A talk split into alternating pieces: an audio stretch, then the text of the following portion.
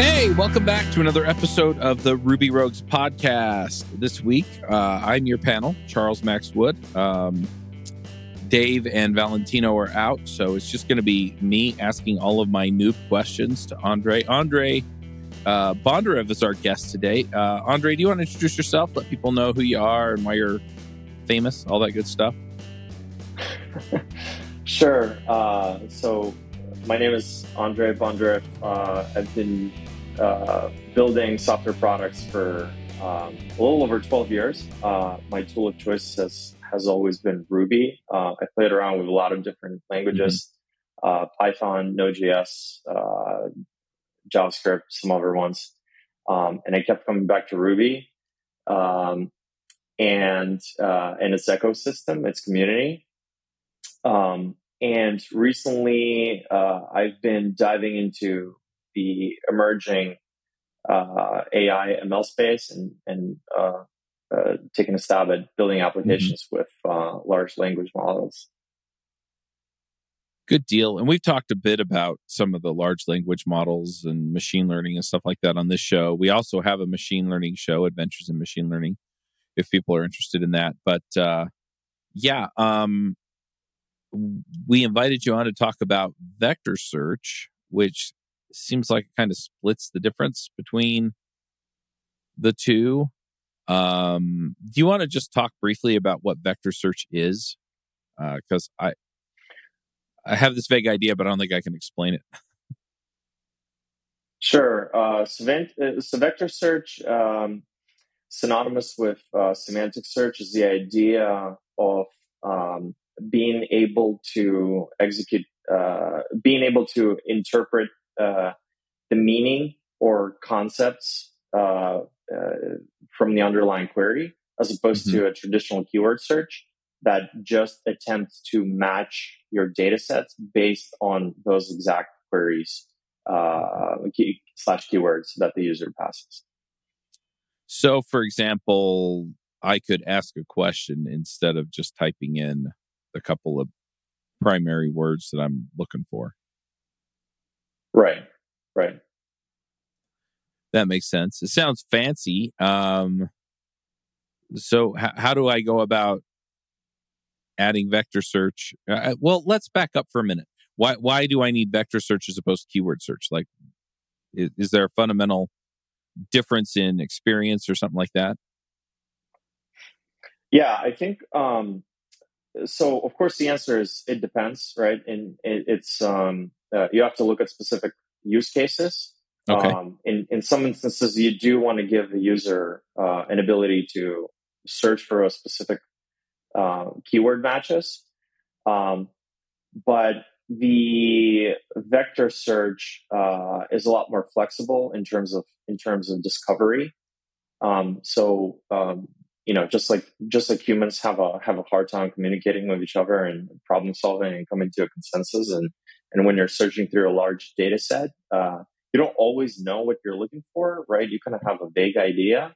You're putting some uh, some queries out there, and the the faster the system is able to uh, the faster the system is able to return what you're looking for mm-hmm. uh, or what it, what it thinks you're looking for, um, the, the the better experience it is overall.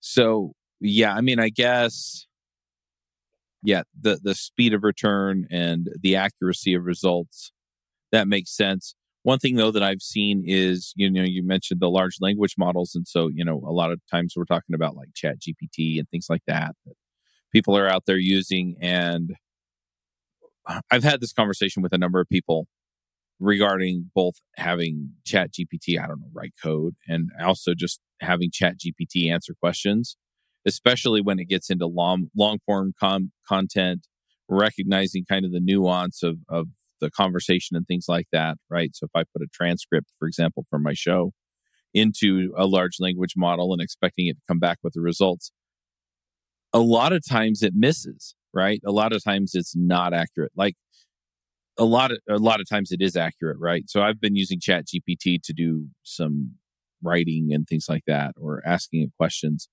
And when I ask it questions, it you know it still doesn't always get it right and a lot of that's really just depends on the data it's trained on right So Chat GPT, for example, mm-hmm. is trained on a subset of the internet.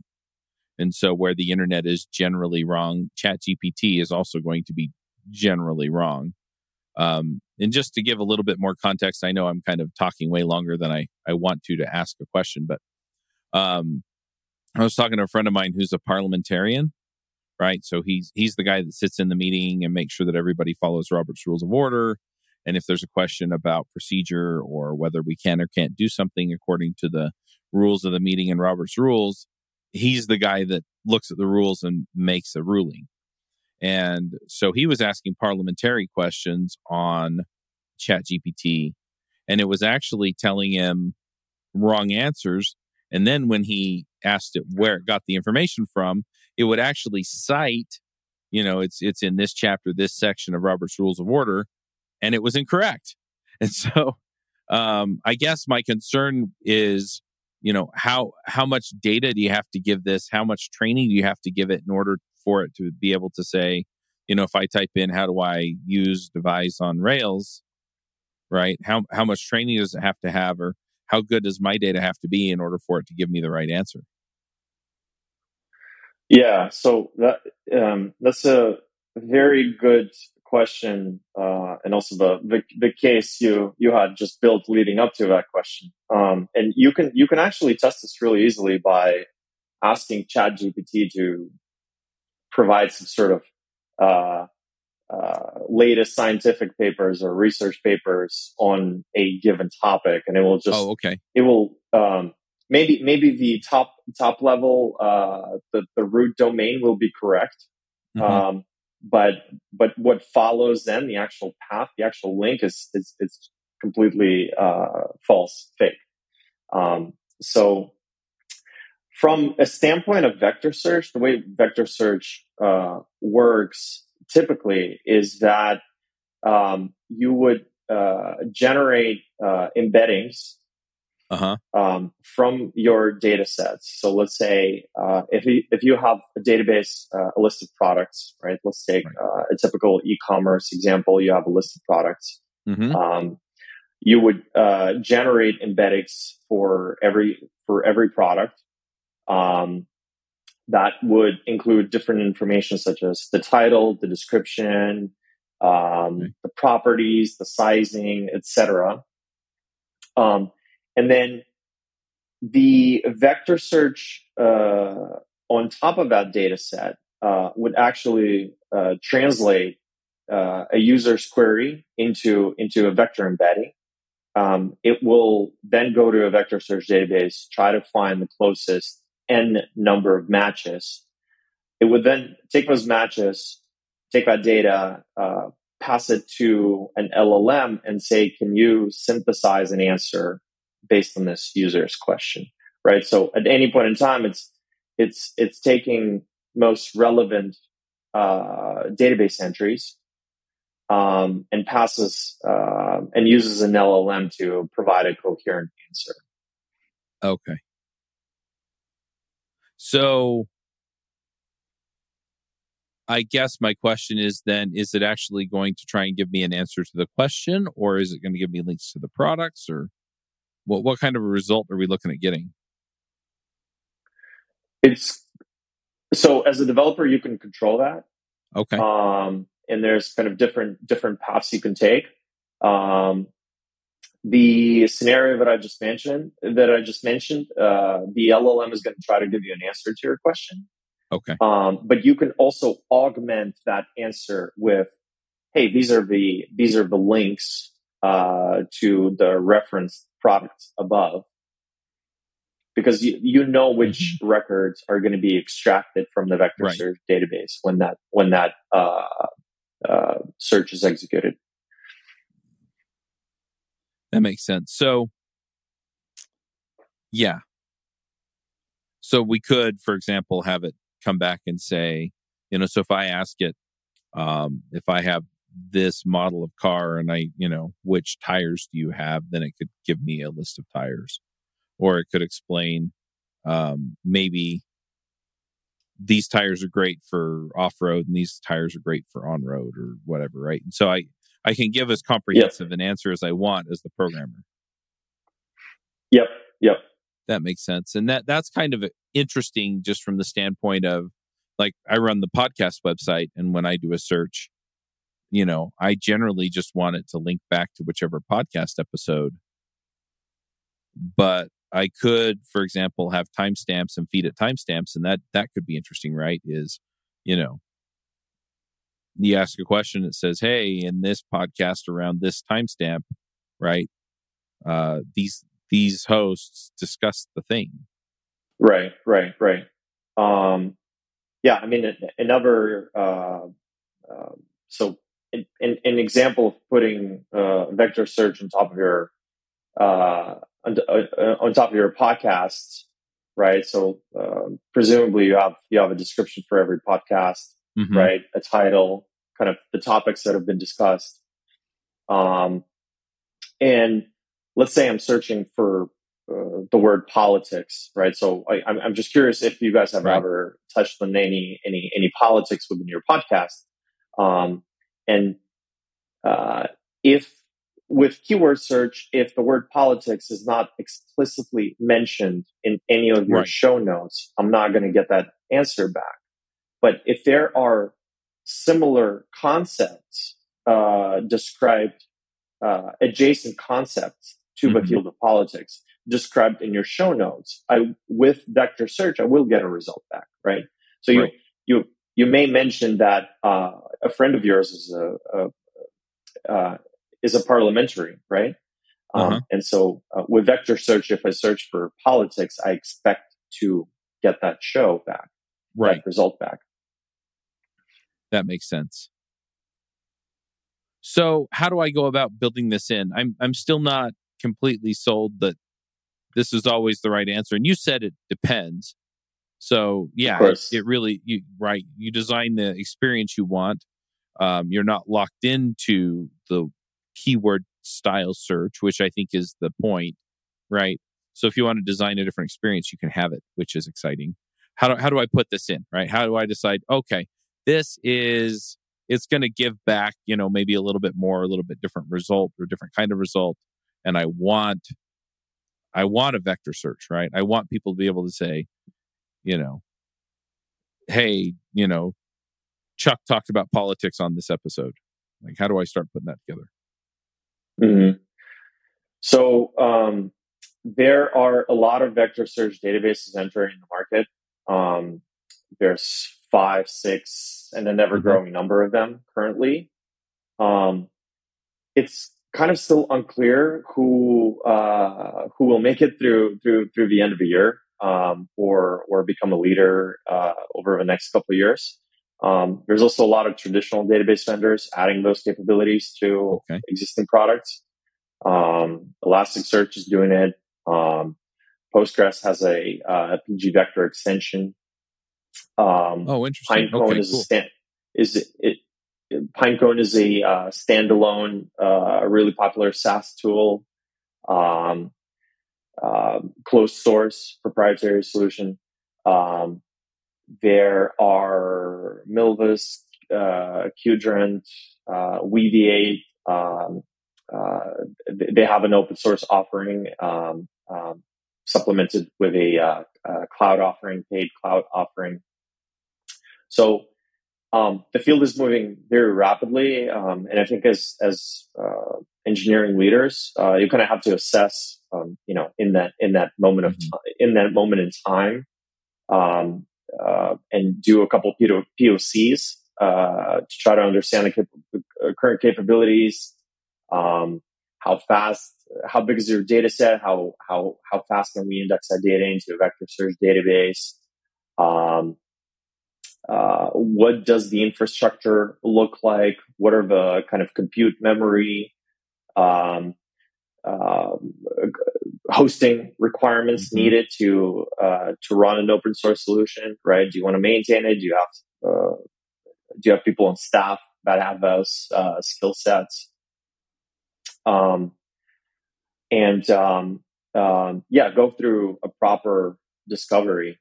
It, it, makes sense. Are so you said some of them are open source. I, I don't know that I've seen any. I like the idea of adding it to Postgres since that's usually what I'm using anyway. But yeah, so the the PG vector, um, as as far as I know, it's not uh, affiliated uh, with an official Postgres uh, okay. project. It, it's it's it's written. Uh, it was written as a as an external uh, extension to Postgres. Um, okay. And um, I've um, I've read some kind of mixed uh, mixed opinions about it. Um, uh, I haven't used it all that extensively, so um, I don't want to I don't want to comment if, if, someone right um, if someone is using it and has uh, great results with it. And just to yeah, just to just to just just to sorry, just to add to that, uh, I mean some of some of the other ones are uh, heavily backed, uh, heavily VC backed companies, um, mm-hmm. and have a lot of resources to to pour into the development of these systems.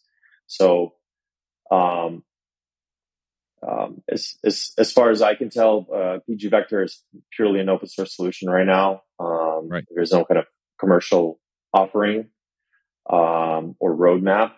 Um, so you could just you could just expect that uh, some of the uh, for-profit uh, commercial uh, vector search databases are gonna uh, gonna get ahead. That makes sense. Um, in your blog post, um, I did see that you were using Weaviate, and I talked to them a little bit at JS yep. Nation in Amsterdam earlier in the month, and yeah, it was it was kind of interesting to talk about it. Um, before we get too deep in into some of this, I'm a little curious, like what what is the difference between a vector database and sort of your standard relational database? A stand, yeah. So a standard relational database, um, like MySQL, right, like Postgres. Mm-hmm. Um, I guess SQLite is also uh, could be uh, put into the same uh, class. Um, they've been around for a while. Um, people have been built a ton of applications on top of them. Uh, they work. They're well supported. Uh, there's a huge community around them. Um, uh, the whole application layer is also built out, right? If we talk about uh, if we talk about Rails, um, the Active Record, the ORM has incredible support for all of those databases. Mm-hmm. Um, the underlying solution is is um, tailored uh, to be able to execute uh, SQL queries very very efficiently, right? right. Um, and the vector search databases um, is a much younger uh, type of system. Um, and they kind of started uh, from from from from the other end. Uh, so they started from being able to compute embeddings, um, and then also being able to uh, uh, execute uh, basically like similarity searches, like um, another word for it is uh, is a uh, nearest neighbor search. So when I'm querying it, yeah, it's it's not doing the same kind of lookup. Um, how do you tell it what a near neighbor is, or how do you tell it what what is close to what? Is that part of the large language model, or is that mm-hmm. something else? Yeah, so maybe maybe maybe we need to uh, maybe we need to maybe I, I, should explain what a vector embedding is in first place. Mm-hmm. Um, so a vector embedding has a property called dimension, and it's basically it's basically the length of it, or think of it as a as an array of float numbers, and uh-huh. uh, how big is that array, right? Uh, whether it's uh, hundred float numbers or or thousand twenty four float numbers, um, and that is the semantic representation of your data. So that it captures the underlying meaning. Um, and actually, all of those vectors can be mapped out in a coordinate system, but the coordinate system is not is not a uh, 2D or a 3D uh, dimensional coordinate system. Um, okay. Uh, it, it, it, it can potentially have a thousand dimensions, right? So, so that's oh, wow. where that, uh, dimension, that's, a, that's where that dimension property, uh, that's what that dimension property refers to. Um, and so when you index the, the, when you index your data, uh, right? So let's, let's go back to that product, uh, example. Mm-hmm. Um, you generate a vector embedding, right? So a large array of float number uh, float numbers representation of your data. Um, and when you uh, when you take a user's query, um, you generate a vector embedding from that query as well. So it it it uh, you generate a uh, an array of float numbers from okay. from the user's query, right? To kind of translate it into um, uh, into a vector embedding representation. Right. Um, and then there's different uh, there's different formulas to try and find the closest distance between uh, be- between those vectors, right? Between the one that's mm-hmm. coming mm-hmm. coming in as a uh, as a user's query and between the ones that are stored inside of your vector search database. Um, and um, um you for your specific data sets, you should uh, test out uh, different methods, but there's you can uh, you can calculate distance based on uh, a cosine formula. There's another called uh, dot product. Um, there's a kind of fair amount of configuration there um, that uh, you have to you have to test out and see see what kind of yields the best results for you. That makes sense. So effectively, it takes, just to rephrase really simply, it takes mm-hmm. what I give it for my listing. So let's say it's a podcast episode, or in your example, a, po- a product, right? And it takes all the information in there and it generates a series of numbers. And those numbers are effectively coordinates in a, you know, n large dimensional space, right? Which is effectively what a vector yep. is, right? Um, I remember in math, you know, in college, you know, they taught us vector was effectively the amplitude and direction, right? And so it's basically from from the origin or from the middle out to some point out there, right? And and that's your vector. And so um, effectively, then what you're doing is you're saying, okay, um, if if I put a search in, then it's also going to generate a vector and then there are a bunch of different algorithms to determine how close it is in you know the thousand dimension space or whatever. Um, and so it returns all the things that are close to it according to whatever algorithm it has for for picking the stuff that's nearby. Correct. Yep. That makes sense to me. Um, it, it feels a little bit like magic right? Because i convert all this text to numbers and then magically the other numbers correlate with it somehow. And so that's the right answer. But it seems to work because people are using it. So, um, you know, I'll take that much of it on faith. Incidentally, um, when we've talked about like uh, neural networks on adventures in machine learning, right? It's the same kind of thing. It's like we have these weights and their numbers, and we don't know why those numbers work, but we get good results. So, right, it's the same kind of deal. Um, right. Right. Okay.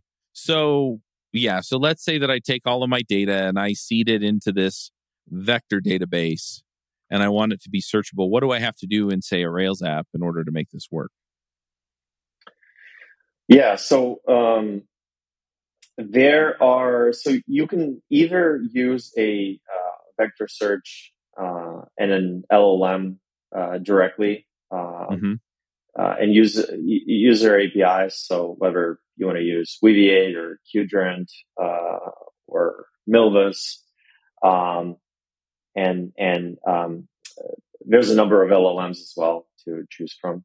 Um, we've actually been working on uh, a library called LangChain RB, uh, okay. uh, which is a set of abstraction layers on top of uh, all of the different LLMs, all of the different um, uh, vector search databases, um, in addition to some tools to help you build an application.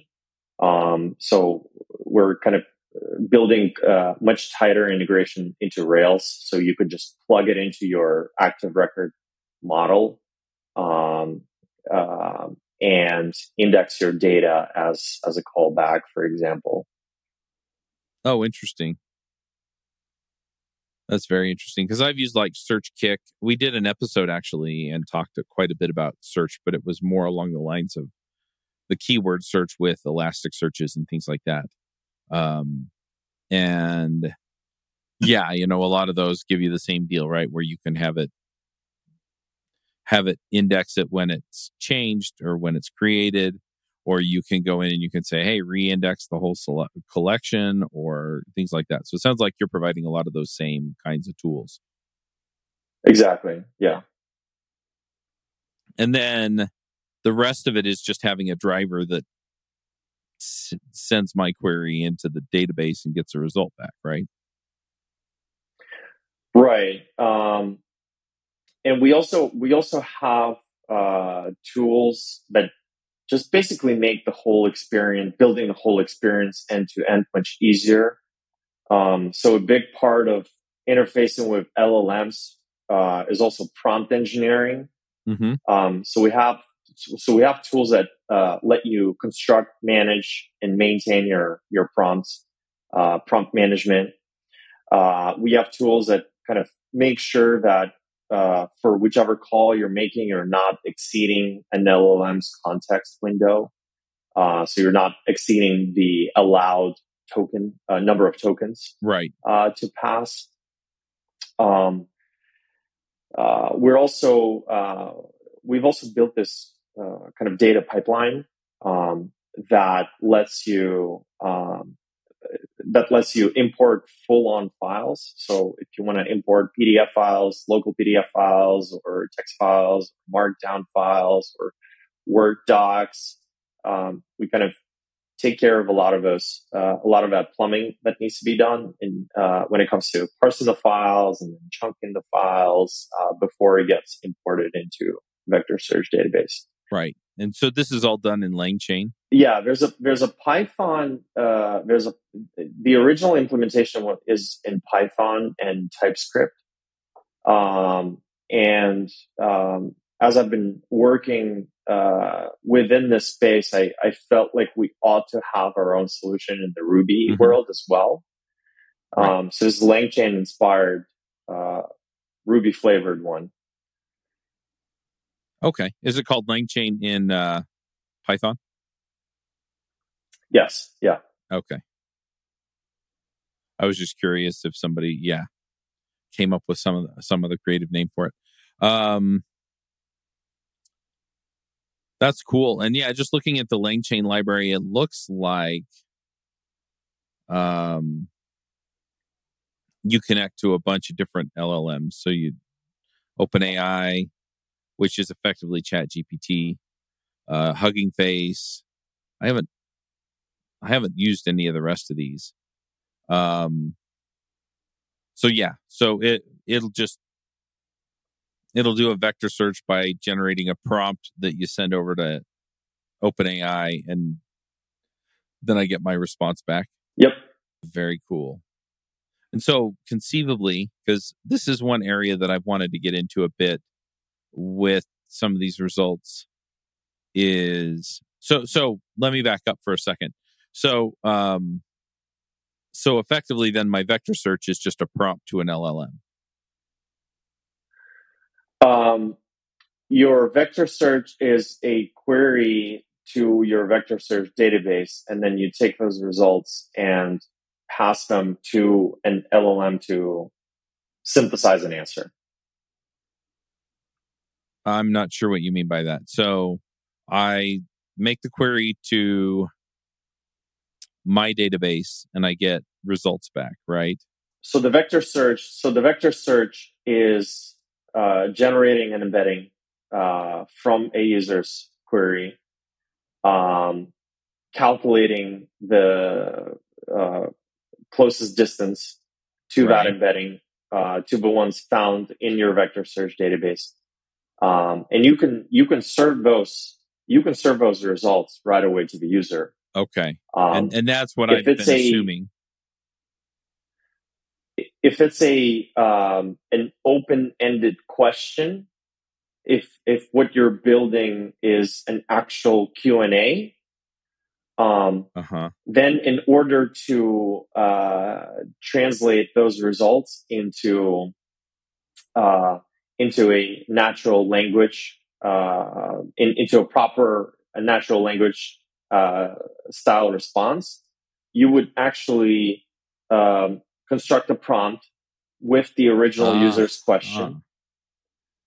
The results found in the vector search database, um, an n number of results, mm-hmm. and then you would prompt the LLM to write back an answer, giving the results found. Right. So this is the kind of thing you would expect to see out of like a chatbot or something. Right. And so, yeah, so I have my vector search database that has, say, all 4,700 and something podcast episodes that we've done on Top End Devs. And so then, um, you know, and so it feeds in the, um, the show notes and the transcript and the title and the short description and everything else. And then what it does is when it gets all that back, then it constructs a prompt that it sends over to chat gpt or hugging face or something like that and says hey this is all the information i have about this episode. Can you synthesize a two or three sentence response that tells them hey according to this episode this is your answer yep that's right that's pretty slick I was going to say so. So the main, uh, so the main um, use cases that we try to solve uh, or try to empower developers to, uh, to solve with LangChain RB are things like uh, vector search, um, uh, building chatbots, um, mm-hmm. and also uh, building a uh, QA on top of your proprietary data sets. Okay. So yeah, and that was the question I was going to ask is okay, so yeah, how are people using this? Is it just chatbots or are there other places that you're seeing people use it? I mean, I guess I could imagine that you could get a written out response on a web page for doing a search, but people aren't accustomed to that. So, yeah, um, another uh, experimental uh, thing uh, that we've been we've been looking into and and uh, built a couple tools for uh, in LangChain RB are agents. Um, so um, basically trying to uh, trying to treat an LLM as a, as kind of a general problem solver. Mm-hmm. Um, and there's there's a lot of emergent research um, uh, in different different prompting techniques, for example, to uh, to try to have an agent uh, execute uh, on general different various problems. Um, yeah. So my question is, is you know, we're kind of talking about all these interesting solutions. So, is this something you're using on your own products or at work somewhere or something like that? I run a, a small software development firm, um, and um, last year actually we've uh, we worked with a client, um, and and uh, um, it's a well-known public company, and um, they offer data analytics solutions uh, on top of um, uh, regulatory data, uh, mm-hmm. like rules, laws, uh, legislations, uh, national right. and international. Um, and we helped them rebuild their core application. And a big part of it was rebuilding their search experience. So, so we built kind of a traditional um, Elasticsearch cluster and the whole data pipeline and the APIs, um, the, the front end to it. Um, and as this AI wave um, um, started rolling in this year, I kind of I kind of had uh, an epiphany that uh, what we had just built and the project that we had just concluded um, was uh, sort of outdated uh, because it was it was a, uh, a traditional keyword search. Um, and I uh, started exploring the, the vector search space and all of the different databases. So we're so we're actively working with our current clients to kind of um, um, enhance their uh, products with these new capabilities, vector search and, and LLMs, and um, and working with product managers to uh, to try to figure out where these capabilities can be added and where it makes sense to add those capabilities to to your product. And you know, what was your experience putting that stuff together? I mean, it sounds like the toolkit's pretty comprehensive and makes it pretty easy, but did you invent a lot of this stuff as you went or um yeah the so i would say that the the overall field um is still very young um people are prototyping and testing a lot of different approaches. Uh-huh. Um, um, you know, even even the whole field of prompt engineering um, is is still kind of uh, uh, still kind of a black box. Um, mm-hmm. You know, it's it's it's it's unclear why you're getting certain results given certain prompt uh, given certain prompts, right? Right. Um, you, you, you don't really have much visibility visibility into the underlying system, especially if it's uh, a closed source one like OpenAI. Mm-hmm. Um, the other so, end of that is that you also don't know how to write the prompt all the time that's going to get you the information you want, right? Exactly. Yeah. Yeah. Exactly. Um, so we've so so we've been uh, we've been looking at uh, a lot of different libraries uh, across other languages as well. Mm-hmm. Um, looking at how things are done in in uh, the Python uh, LangChain implementation uh, or Llama Index.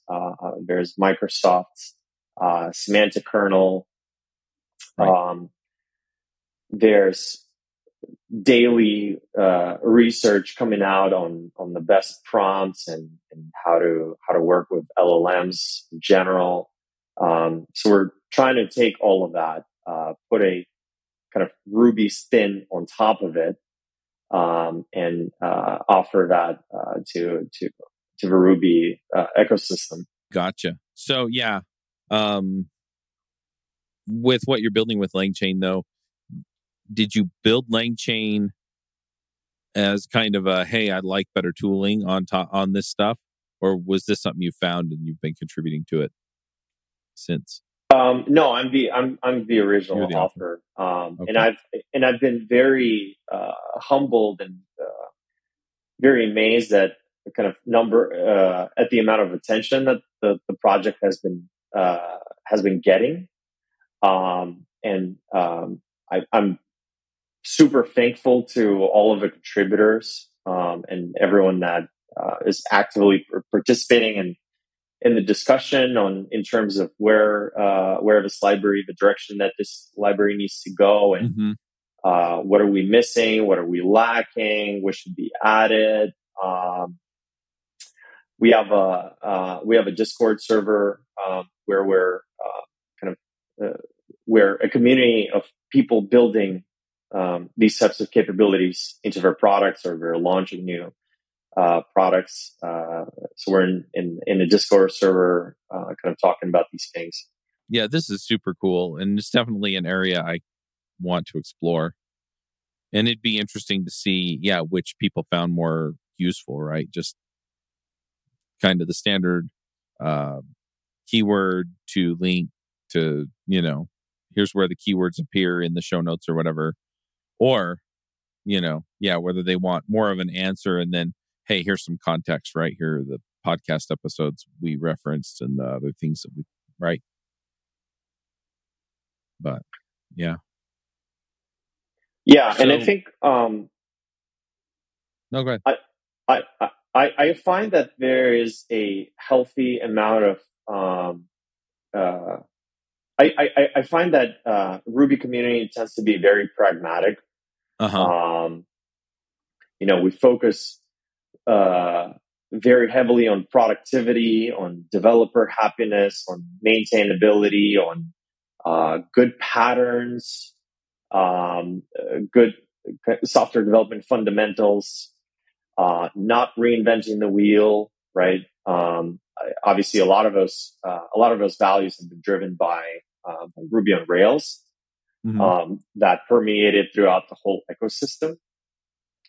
So, um, and those are the principles that we're adopting with LangChain RB. So, I think um, uh, as opposed to some of the other implementations or, or languages, uh, we're looking at all the problems through that lens mm-hmm. um, because we don't we don't want to add tooling uh, for the tooling's sake.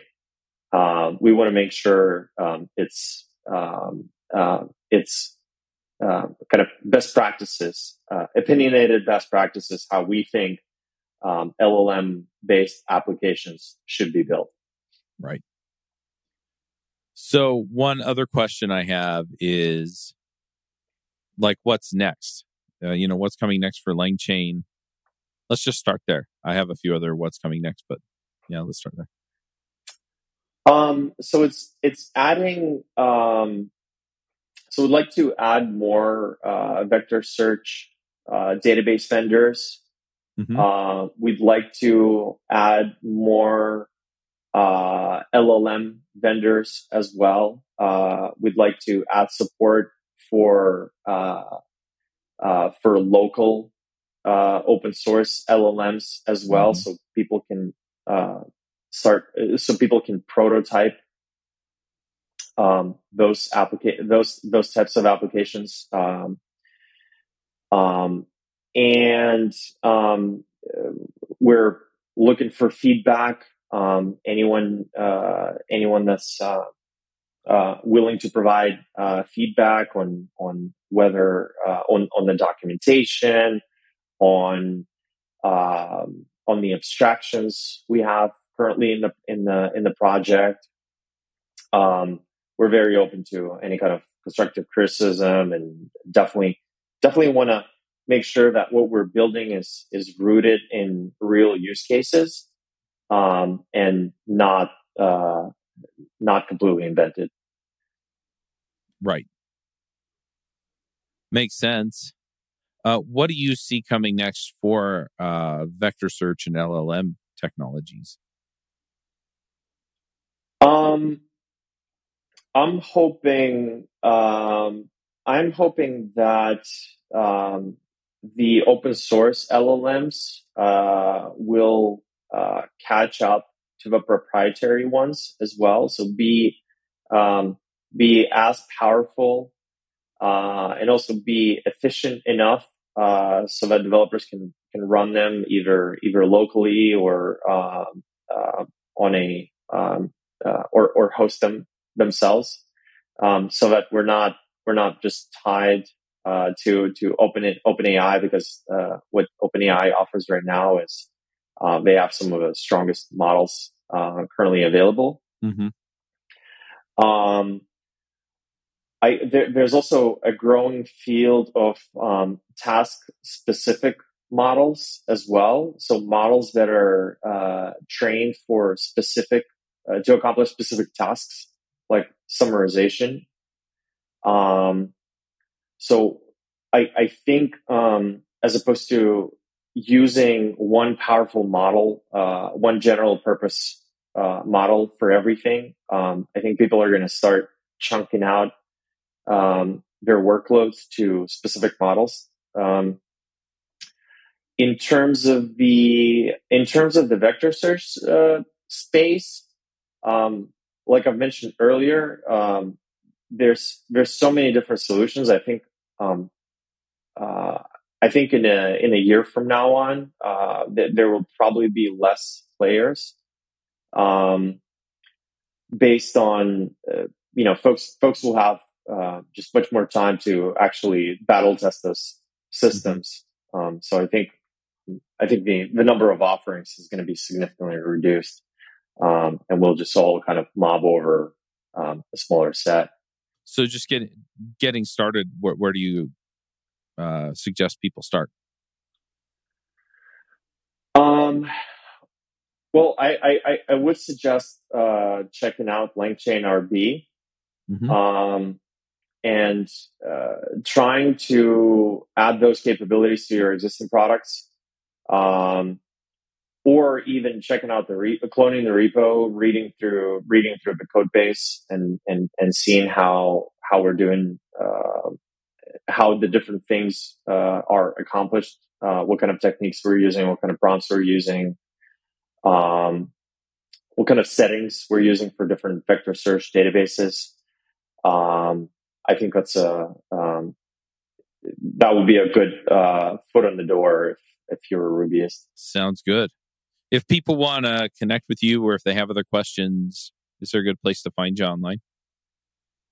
Uh, Twitter is great. Um, um, so um, I, I, think we can put some links in the uh, in the show notes, right? Yeah, we can definitely put a link in the show notes. Yeah, t- Twitter would probably be the best. All right. Um, yeah, we'll put a link to Twitter in the show notes then. Um, all right. Well, then we'll just move ahead and we'll do some picks. Um, Great.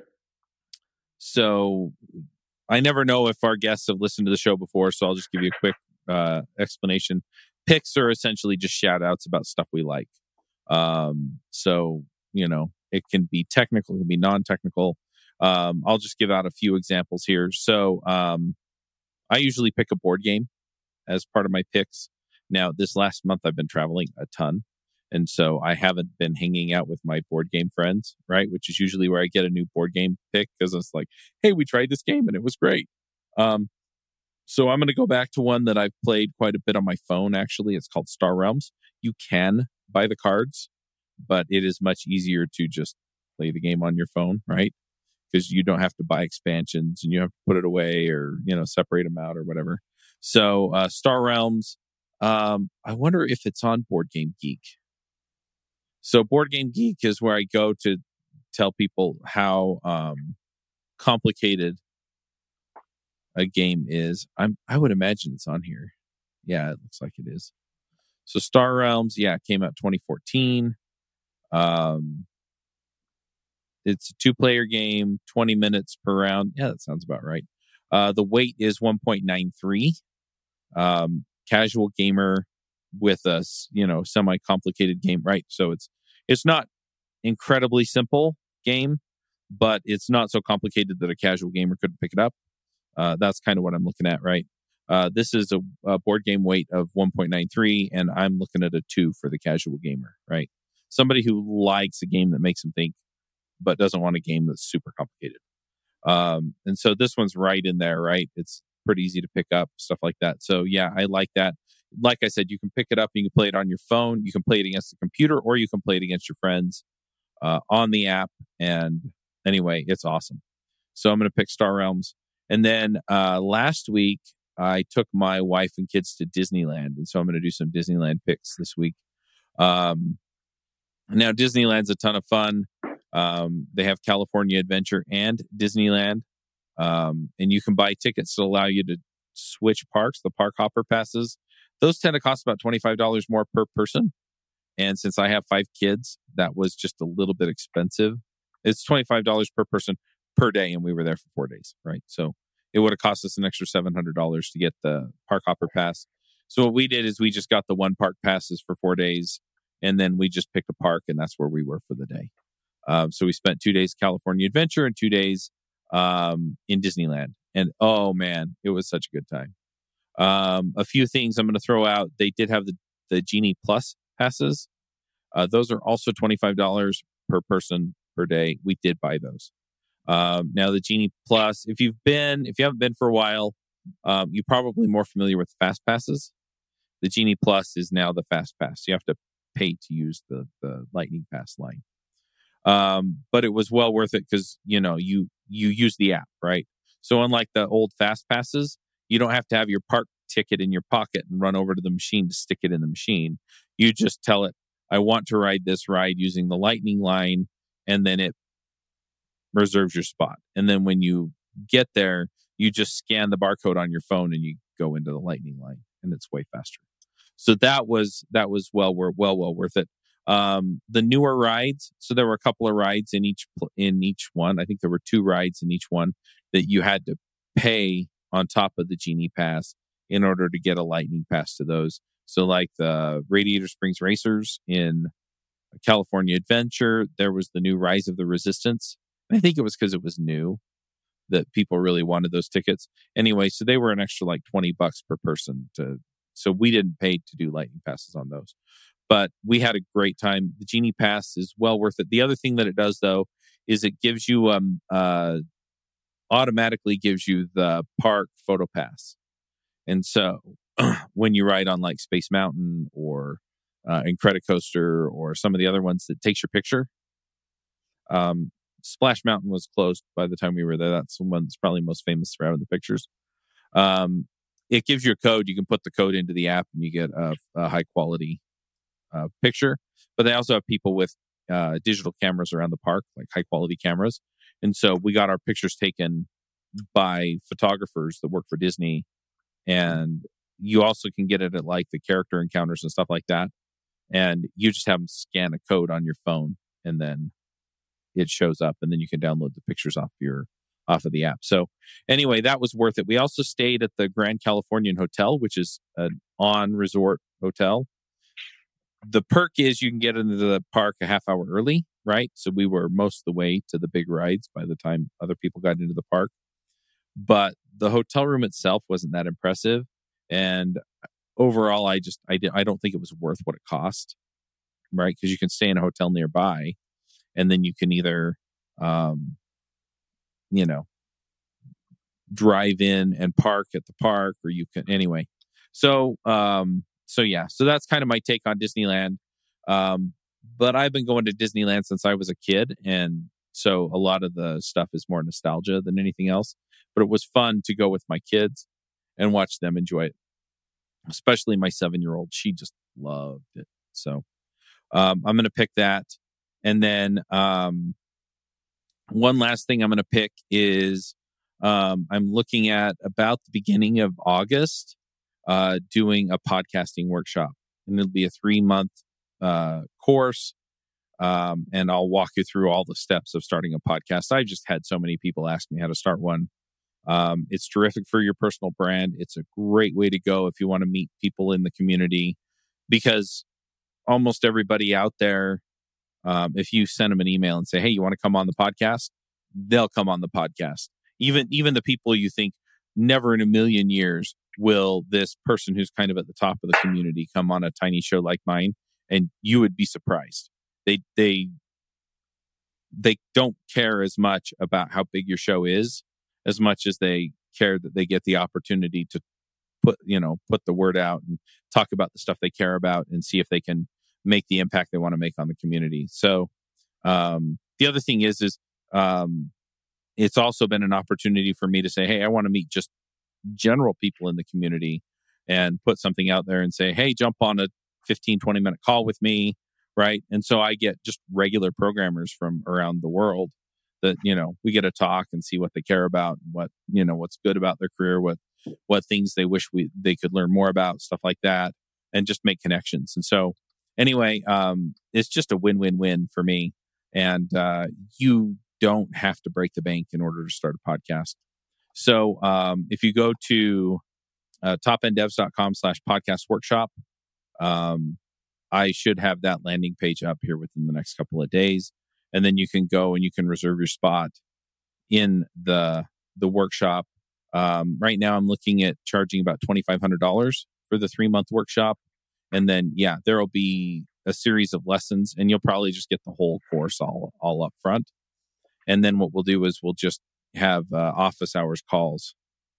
Right? So you can go at your own pace. If you can blow through it in a week i mean it's kind of a lot but you know what we're talking about is not just getting it launched and out there but here's how you actually find people and grow and reach out to guests and all the all the all the kind of stuff that you need to know to make it really successful um like launching a podcast on its own is is really not that involved. Um, but yeah, knowing who to reach out to and stuff like that. The other thing is is that if I know somebody who would be a good guest on your show, I don't mind reaching out on your behalf, right? If you join the workshop. And so it's like, hey, I want, you know, somebody who's been in the industry for 40 years and written eight books on stuff and, you know, whatever, right? Somebody of that caliber on my show you know, and I was thinking this person, and if I know them, I don't mind reaching out and saying, Hey, I've got some podcasting students they're launching their shows. They'd like to have you on and see if they're interested. So, anyway, um, that's what I'm doing. And I have gone way too long with my picks. So, Andrei, what are your picks? So I'm gonna pick a. Uh, I'm gonna pick a a show, a game, a book, and a museum. Um, so, uh, so the show, um, so Black Mirror is back uh, for another season. Um, I started watching it, um, and it's it's it's phenomenal. Uh, okay. it's very uh, it's very dystopian. Mm-hmm. Um, so it's a good uh, show. Pre- what I've seen of it, it's great. Be prepared for an entertaining watch. Mm-hmm. Um, so the uh, game I'll pick is a uh, phone game called Polytopia. Uh, it's a it's a strategy game. Um, so I'll I'll leave it up to you to check it out, but uh, just warning that you will end up uh, wasting a lot of time uh, playing this game because it's very addicting. I love the multiplayer Is it a mode. computer game or? A... It's a phone game. Yeah. It's a oh on your phone. On your phone, yeah. Oh, okay. Okay. Good deal. Um, the book, um, I've been going back to this one uh, over and over and over again. Uh, it's a very it's a very intense read. It's very uh, it's a very heavy read. Uh, super technical. Uh, this one's called uh, "Designing Data Intensive applications by Martin Kleppmann, um, and it and it it's uh, it looks at the landscape of different databases. It explains how they work, how to make different decisions when you're choosing between a uh, NoSQL or relational database, how to stream data, uh, batch process, uh, message message brokers, etc. Um, it's a great uh, great read. Um, and then I'll pick a museum, which is um, the uh, Chess Hall of Fame here in St. Louis. Um, it is if you're if you're a fan of chess, uh, it's an absolute joy to to visit. Um, last time I went there, uh, they had a uh, uh, Bobby Fischer and uh, Boris Spassky special exhibit about that kind of uh, famous rivalry. Um, and uh, I was um, uh, nerding out uh, in there for quite some time. Awesome. Yeah, I just looked up the designing data intensive applications because that's something that sounds like it would be an incredibly good fit for our book club. Um, now, I'm going to share another tip. I have Capital One Shopping installed as a plugin on my browser, and it found a place where I, it found it on eBay for eleven dollars cheaper than Amazon. So, mm. you know, the delivery is not overnight, but if you don't need it tomorrow, right? anyway, uh, so I'm going to throw that out as a as a help if somebody's looking to buy it. Um, but yeah, that looks like an amazing book, and it it's showing that there's an audio book too. Mm. All right, cool. Uh, well, thanks for coming, Andrei. This was super fun. And uh, yeah, another thing for me to go play with. another cool technology. Yeah. But uh, yeah, th- Thank thanks you. for coming and talking um, through this. This was fun. Thank you. Thanks for having me. Um, this was great. All right. Well, we'll wrap it up here, folks. Until next time, max out.